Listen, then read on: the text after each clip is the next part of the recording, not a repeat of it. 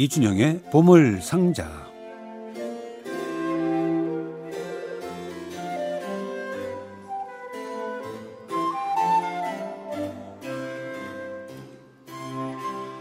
사계절이 있는 나라는 여러 가지 뭐 불편한 점도 있겠죠. 그런데 어, 계절마다 옷을 갈아입게 되고 계절마다 쓰는 물건들이 달라져서 경제적으로는 항상 더운 나라, 항상 추운 나라보다는 좀 활력이 있지 않을까. 사계절이 있다는 것이 감사하죠.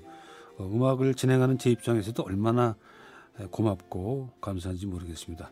왜냐하면 오늘은 12월의 첫날이어서 네, 날씨 얘기를 하면서 문을 열 수가 있기 때문에 그 항상 더운 나라에서는 그럴 일이 없을 것 같아요, 그죠? 네, 그러게요. 어서 오십시오, 이준혁 씨. 안녕하십니까? 네.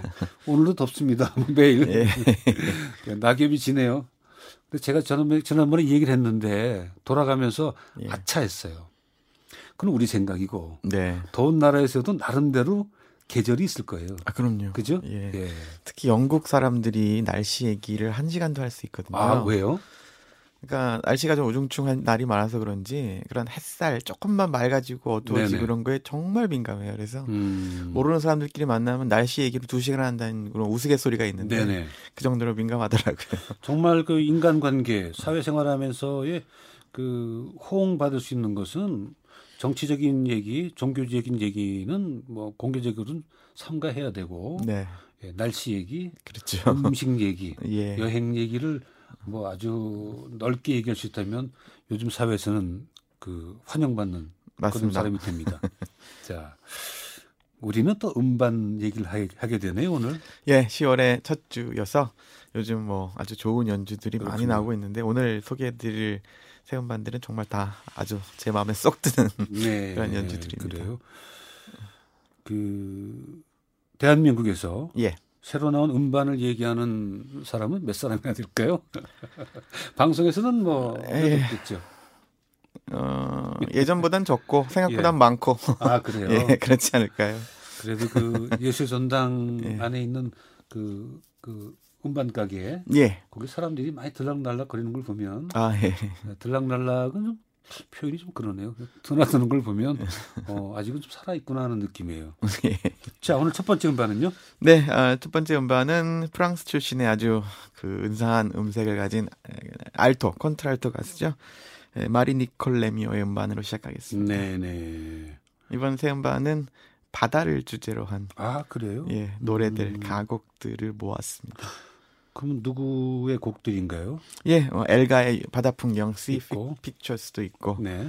어, 보시면 이제 쇼송, 아, 쇼송도 있고, 예, 그리고 이제 우리 시대, 우리 시대 작곡가는 아니지만, 예, 흔히 듣기 힘든 곡도 있고 해서, 야, 이 발음은 정말 읽기 어려운데, 어, 처음 보는 단어거든요. 예. 에, 에, 장시에 예, 비슷합니다. 뭐예요? 예, 그렇게 읽으시면 돼요. 네 예. 언제 작곡가요, 이분은? 예, 거기 생물연이 나와 있을 텐데요. 아, 그래요? 안 예. 음, 아, 네. 아, 그러니까 20세기 작곡가라고 봐야겠죠. 예. 그 서양의 어느 비석을 봤는데 네. 태어난 해 네. 써놓고 네. 돌아가신 해 네. 앞에는 뭐 생물이라는 개념이 없고 십자가를 그려놨더군요. 그게 몰이죠. 그, 그 몰이죠. 예. 그, 그게 참 좋던데요. 예, 전통입니다. 네, 느낌이. 예.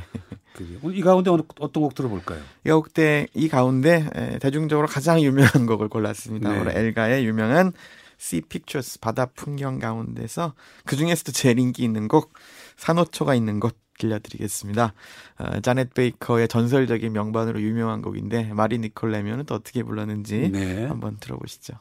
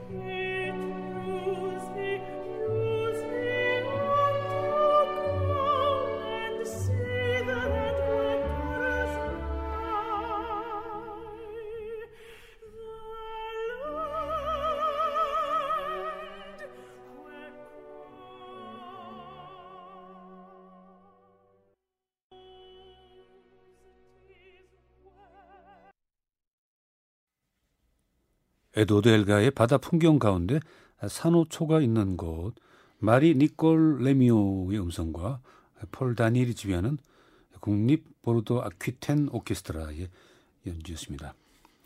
그 외국의 오케스트라 이름은 언제나 분석하고 싶어요. 예. 의미가 있는 거니까. 네. 예. 여기서도 분석해 보시면 되죠. 이건 지명입니다. 보르도 예. 보르도에 있는 아, 아키테는 본래 프랑스의 남서부 지방을 아키텐이라고 네네네. 합니다. 아 그래요? 예. 대부분 그 지역 이름을 쓰게 돼 있으니까 예. 예, 음악 하다 보면 뭐 아주 아주 아주 뭐 조금 알고 있지만 그 나머지는 좀 어, 미로 짐작하거나 예. 속된 말로 예, 두드러 잡는 아키테는 우리나라로 치면 뭐 신라 백제처럼 예전에 아. 프랑스 남서부에 있던 독립 공국이에요. 음, 아퀴테는 근데 좀 생소해요. 예. 지명 이름은 역사에 관심이 없으면 아키테냐 이름을 듣, 네네. 들을 일이 별로 없죠. 그렇죠. 왜 겨울의 라이온이라는 영화 있었잖아요. 혹시 기억하실지 아니요. 모르겠는데. 그 엘레오노레라는 사자왕 리처드의 어머니를 다룬 영화가 있어요. 네네. 그 엘레오노라가 뭐래 아퀴텐의 공녀예요. 음, 여공이죠. 배울 게 너무 많습니다. 자 다음 음반은 어떤 건가요? 예, 다음은 바흐입니다. 아, 바로 건반 협주곡인데요. 네네. 파비오 보니조니라는 아주 아주 뛰어난 바로 그 지휘자 겸 건반 연주자가 네네. 있습니다. 그가 이끄는 앙상블이 네라 리소난자라는 단체인데 예. 에, 이 보니조니가 리소난자를 이끌고 지금 바흐의 건반 협주곡을 전곡을 어, 녹음하고 있습니다. 네. 바흐의 좀뭐 건반 협주곡이라든가 바흐곡 그 음악은 우리가 알고 있는 많은 분들이 녹음을 하고 있는데 네, 네. 어, 본인이 또 하겠다고 나오는 이유는 어, 새로운 면을 발견한 건가요? 다시 한번 내가 해보고 싶으면 이거는 다른 느낌이 될 수 있다 하는 생각이 그렇죠. 그렇지? 않고서는 베토벤 교향곡이나 비발디 사계를 100장 넘게 음반이 나온 이유를 설명하기 힘들겠죠. 아, 그렇죠. 예. 그러면 그 추구하는 바는 네. 그 원전에 가까이 가겠다는 생각인가요? 그런 것도 새로운 해석? 있지만 이제 자신만의 해석을 펼쳐 보이겠다는 생각도 있겠죠. 네네. 우리가 베토벤 교향곡 5번을 그렇게 들었는데도 공연장에 또 들어가는 것과 음, 또 녹음하는 거는 똑같은 생각이라고 아, 하시면 공연장은 그는 뭐 100번 하면 100번이 다른 거니까 음반도 마찬가지입니다. 음반도 그렇게 본다 이거죠. 예. 예. 어떤 면이 좀 달라졌을까요? 우리가 알고 있는 곡들과. 어, 리듬 처리가 아주 통통 튀고요. 예, 그다음에 그 텍스처 그 전체적인 성부가 정말 이렇게 물속을 들여다보듯이 와, 투명하게 보이는 그래요? 아주 소편성의 아주 깔끔하고 생기가 넘치는 연주라고 저는 생각합니다. 어떤 곡 들어보겠습니까? 예, 오늘은 에, 플루트, 바이올린, 하프시코드를 위한 협주곡 3중 협주곡이죠. 네네. 예, 바흐 작품 번호 1044번 가운데 3악장 알라브레베를 들려드릴까 합니다. 에, 파비오 보니조니가 하프시코드를 치면서 지휘하는 라 리소난자 연주로 들려드리겠습니다.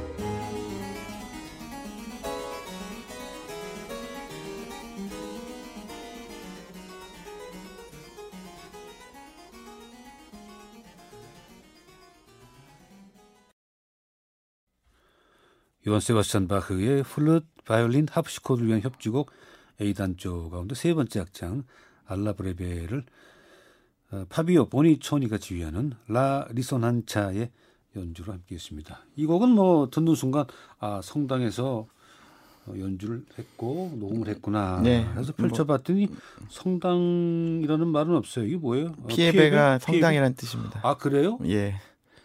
처음 듣는 단어예요. 예, 그, 서- 그 교회나 성당은 특히 옛 건물일수록 그 격에 따라서 네네. 명칭이 좀 다양해요. 아. 뭐 cathedral, 바실리카, 네네. church, chiesa, pieve가 다 성당 교회인데 음. 조금씩 다릅니다.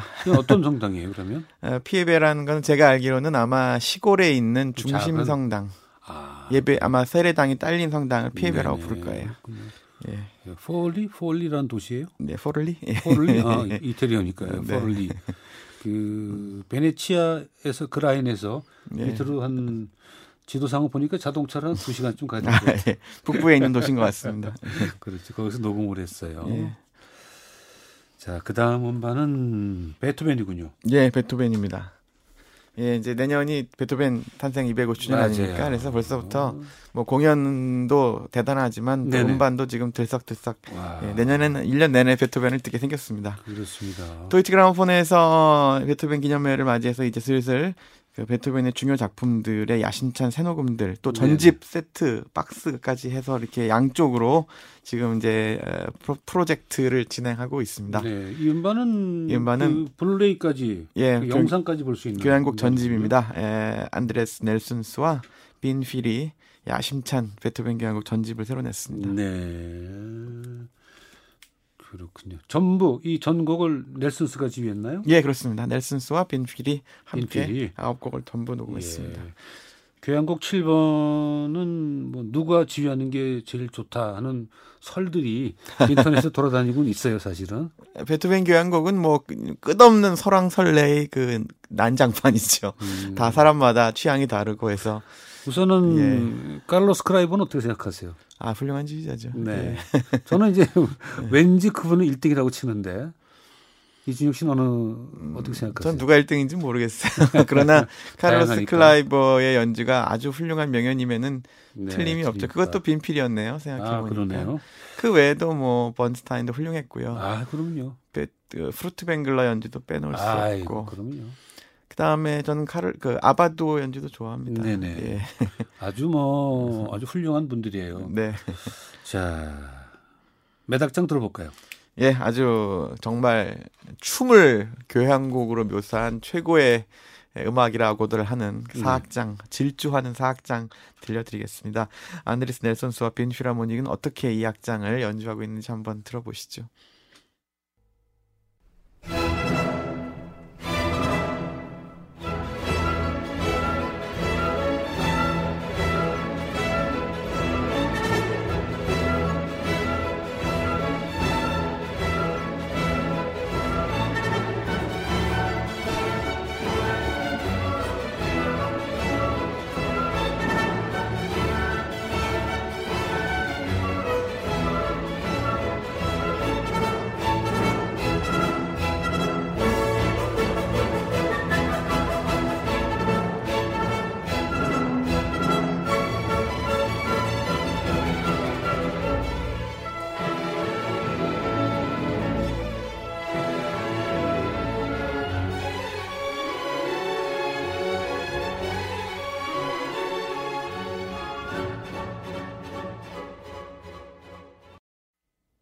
네, 베토벤의 교향곡 7번 A장조 가운데 사악장 알레그로 콘브리오를 안드리스 넬슨스가 지휘하는 빈 피라모닉 오케스트라의 연주로 들으셨습니다. 정말 그 이준혁 씨 말씀대로 어, 질주하는 듯한 예. 조금 산뜻해진 느낌인데 이게 맞는 해석인가요? 뭐 해석이 맞고 틀린 건 없겠죠. 예, 예. 근데 어 사실 베토벤 교향곡 악보를 보면 베토벤이 지시한 그 메트로놈 표기가 네네. 상상 이상으로 빨라요. 아 그래요? 예, 그래서 19세기 낭만주의 시대를 거치면서 조금씩 조금씩 느리게 연주했지만 사실 음. 베토벤이 원했던 그 템포는 우리가 지금 생각하고 있는 것보다 훨씬 빨라서 네. 그것을 이제 준수하려고 들면 아주 휘몰아치는 연주가 많이 나오죠. 아, 그렇군요. 예. 그래서 제가 듣기에 조금 날르는 그- 신나는 예, 갔는데 클라이버도 상당히 빨랐을 걸로 기억하는데. 근데 알수 예. 없는 알수 없는 그 무게가 예. 무게 중심이 뭐가 밑에 내려가 있는 음, 예, 예. 어, 그런 그건 제 편견일 수도 있죠. 지휘자와 그 시대를 대변하는 곡이기 때문에 그러니까 거기에 대해서는 저, 저, 뭐, 말씀드린 대로 정답은 없고 다만 음, 그렇죠. 에, 이제 신념이 있는 거죠. 음, 과연 빈필은 그 자체만으로도 100년 이상의 베토벤 연주 전통이 있기 네네, 때문에 그렇죠. 그것을 또 버린다는 것도 사실 음, 어불성설이고 그래서 그것은 어떻게 처리해야 되며 그것을 그대로 따를 것인지 혹은 새로운 이 베토벤 악보 독해와 접목을 시킬 네네. 것인지 뭐 이런 것들을 수없이 고민해야죠. 그래서 어, 정말 수백 종류의 음반이 나와 있는 작품이지만 베토벤 교향곡은 여전히 예, 오케스트라와 지휘자에게 수많은 땀과 노력과 예, 판단과 자신의 그 모든 음악가로서의 지식과 경험과 음악적 감각을 다 동원해서 선택을 내려야 네. 하는 수많은 갈래길이 있습니다. 뭐 빈필이나 뭐뭐 그 세계의 그 훌륭한 악단 예. 오케스트라에서 지휘자가 서서 새로운 해석을 할 때는 상당히 좀 곤욕을 치르겠다는 생각도 있어요. 그걸 연주자들이 따라와 줄 수도 있지만 아니 무슨 아니 교향곡 7번 사악장을 이런 식으로 한단 말이야 하는 뒷 얘기도 있지 않을까 하는 염려가 되긴 해요. 예, 어, 빈필 같은 악단에게 완전히 새로운 해석을 요구할 때는 그 지휘자가 그만한 어떤 확신과 카리스마와 예. 설득력을 갖춰야 되겠죠. 그렇죠. 그래서 사이먼 레틀이 한 15년 전쯤에 냈던 빈필과 함께 냈던 네. 베토벤 교향곡 전집이 그런 느낌이 있었어요. 음. 굉장히 그 어떤 악보에 대한 새로운 그 독해를 독법을 어, 오케스트라와 함께 나눈다는 느낌. 네네. 네, 그래서 근데 넬슨스는 이번 연주는 굉장히 변화무쌍해요. 아. 어떤 것은 휘몰아치다가 또 어떤 것은 어, 빈필의 전통을 좀 존중하는 것도 같고 그래서 음... 굉장히 들으면서 이렇게 깜짝깜짝 놀라는 장면이 야. 많이 등장하는 그런 전집이었습니다. 전곡을 다 듣고 싶은데 그러면 빈필이 연주하는 베토벤 7번이었다 이거예요. 그러면 예. 빈필하면 오케스트라가 가지고 있는 악보를 썼을 거예요. 새로운 악보가 왔을까요? 공연 때 이거 연주 때문에? 그것은 알 수 없죠. 왜냐하면 음. 어, 10여 년 전에 델마르라는 음악학자가 베토벤 교향곡의 새 에디션을 냈어요. 네. 그래서 요즘 그걸 많이들 쓰는 추세인데 음. 제가 들어보니까 그 새 악보가 좀 반영이 됐습니다. 아 그렇죠. 예, 그래서 다른 악보로. 예, 그래서 어, 과거에만 안주하지 않고 계속 움직이는 것이 또 이런 어, 악단의 숙명 혹은 네. 그 위치를 유지하기 위한 필수 조건이 아닌가 싶습니다. 예, 청자 여러분들은 제가 말씀드린 그 칼로스 크라이버의 7번 교향곡과 오늘 이준영 씨가 소개한 안드리스 넬슨스가 지휘하는 빈필의 연주를 어, 비교해서 들어보시면 좋을 것 같고 뭐 내년은 뭐 누가 뭐래도 베토벤 해라고요. 그렇죠. 1년 내내 아마 베토벤을 정말 많이 듣게 될 거예요. 예. 예 서울 시향만 해도 뭐 내년 프로그램을 보니까 베토벤이 한 곡씩은 다 들어 있더라고요. 어, 예. 예. 고맙습니다, 이건. 네. 자, 그 다음 곡은요? 예, 오늘 바흐 음반을 두 장 소개해 드리게 됐습니다. 음. 또 하나는 독일을 대표하는 바이올리니스트죠. 또 요즘은 지휘자로도 활동을 오, 많이 하는데요. 네네. 토마스 체트마이어가 어, 거의 한 20년 만에 두 번째로 바흐의 무반주 바이올린 소나타 파르티타를 네. 전곡 녹음했습니다. 이거 정경화 정경화 선생 연주에 가봤더니 예. 인간으로서 견뎌내기 힘든 연주던데요. 어렵죠. 예, 모든 악보 없이 안보로 네. 바이올린 연주자들한테는 정말 6, 7살 때부터 시작해서 야. 은퇴할 때까지 연주해야 하는 뭐 성경 같은 그런 레퍼토리고 네. 반주자도 없이 자신의 모든 것을 다 내보여야 하며 바흐가 그 안에 만들어 놓은 수많은 미로와 예, 험로를 헤쳐나가면서 한 대의 악기로 때로는 세 개, 네 개의 선율이 있는 것처럼 들리게 만들어야 네. 하는 정말 어려운 작품이죠. 어, 제가 보니까 자, 소나타가 세 곡이고 파르티타가 세 곡. 세 곡인데 예, 예. 소나타 1번 안에 또 여섯 일곱 곡에게 춤곡이 들어 있고 작은 것, 뭐, 네, 한 다섯, 여섯 곡씩 들어있는 것 같아요. 아, 그게 이제 소나타, 파르티타 구성이 다릅니다. 아, 그렇죠. 예, 소나타는 이탈리아 형식 작품들로 음. 되어 있고, 물론 이제 안을 또 찾아, 찾아보면 양쪽이 교류를 하지만, 네네. 파르티타는 기본적으로 춤곡을 모아놓은 것이 그렇고? 파르티타죠. 어, 그렇군요. 예. 파르티타 자체가 모음곡의 뜻이죠. 예, 예, 모음곡의 뜻을 가지고 있습니다. 자, 그러면 그 가운데 어떤 곡을 들어볼까요? 예, 오늘은 체트마이어의 두 번째 바흐 녹음 가운데 소나타 2번의 푸가를 골라봤습니다. 푸가를. 한번 들, 들어보시죠. 네.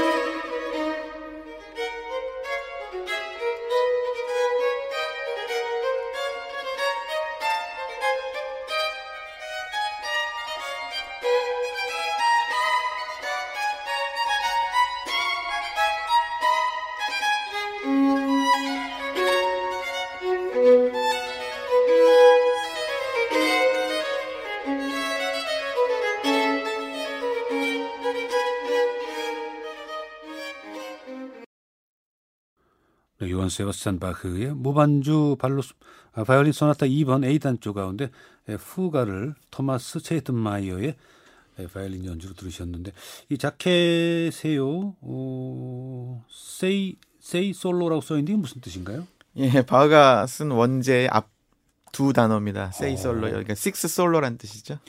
아 지금 제가 그 내지를 보고 있는데 이게 바흐의 자필이에요? 자필입니다. 어, sei solo라고 썼군요. 예, 예. 네. sei solo, violino senza, 네. basso continuo가 이제 원제죠. 이거는요. libro primo는 libro primo는 작품 번호 1번이라는 뜻인데 아마 그때 바흐가 그렇게 계획을 했던 것 같아요. 네. 바흐의 사인이고요. 예, 서명이죠. 예. 서명이 참 간단합니다 생각보다. 바흐는 참 악보를 예쁘게 씁니다. 네. 뭐 시냇물이 흘러가는 듯한. 그러네요. 그렇죠? 네, 바흐의 이름처럼. 그 무반주 첼로 모음곡은 바흐 네. 자필 악보가 지금 없어요. 아 그래요. 그런데 바- 바이올린 소나타 파르티타는 자필 악보가 있기 때문에 그래도 바이올리니스트들이 첼리스트들보다는 훨씬 더 행복한 처지에 있습니다. 네네. 그게 그 정해져 있군요. 소나타, 소나타, 파르티타, 소나타, 파르티타, 소나타, 파르티타 순서가 그 바흐가 만들어 놓은 순서겠죠. 그렇진 않고요. 아 그래요. 바로크 시대에는 그 작품을 모음집을 낼때 네. 여섯 곡 아니면 열두 곡씩 내는 게 관례였어요. 그랬죠. 예, 네. 예. 근데 이제 그렇게 되면 어, 항상 그런 식으로 짝을 내는 음, 것이 관례였습니다. 그래요. 소나타는 네 개 악장으로 구성이 돼 있고 파르티타는 악장이 좀 자유롭게 돼 있고 그러네요. 네, 파르티타는 모음곡인데요. 원래 네, 알르망드, 꾸랑트, 사라방드, 지그 이네 개의 춤곡은 기본이고요. 기본이고. 요게 이제 기본 세팅이고 거기에 네네. 다른 악장들을 더할 수가 있습니다. 음. 그걸 갈랑테리라고 부릅니다. 그래서 뭐 미뉴에트나 혹은 뭐 샤콘느나 뭐 이런 그런 자- 다른 악장들이 들어올 수 있죠 자유롭게. 그래서 아, 가장 기본형은 그렇게 네 개지만 뭐더 늘어날 수 있습니다. 소나타 2번에 지금 후가를 들으셨는데 예, 예, 파르티타 2번에는 바로 여러분들 좋아하시는 그 샤콘드가 예 그렇습니다. 5번 곡에 들어 마지막 곡이죠. 네. 자 마지막 음반은요. 예, 오늘 마지막 들려드릴 음반은 에, 샤론 캄과 오리 캄 그리고 마탄 프라트 세 명이 만든 일종의 클라리넷 트리오의 네. 음반입니다. 그래요. 샤론 캄은 뭐 독일을 중심으로 활동하는 아주 지금 우리 세대 연주자 중에서 가장 왕성하게 활동하는 클라리넷 네. 연주자 네. 중 한 명인데요. 음, 어, 이번에 트리오 편성으로 음반을 냈습니다. 자, 이 가운데 어떤 곡 들어볼까요? 어, 오늘은 슈만의 동화 이야기 가운데에서 어, 한 악장이죠. 평온한 빠르기 부드러운 표현으로 아주 유명한 그 앙코르로도 많이 연주하는 네. 작품인데요. 이 곡 들려드리면서 마무리할까 합니다. 지금까지 이준영의 보물상자였습니다. 수고하셨습니다. 고맙습니다.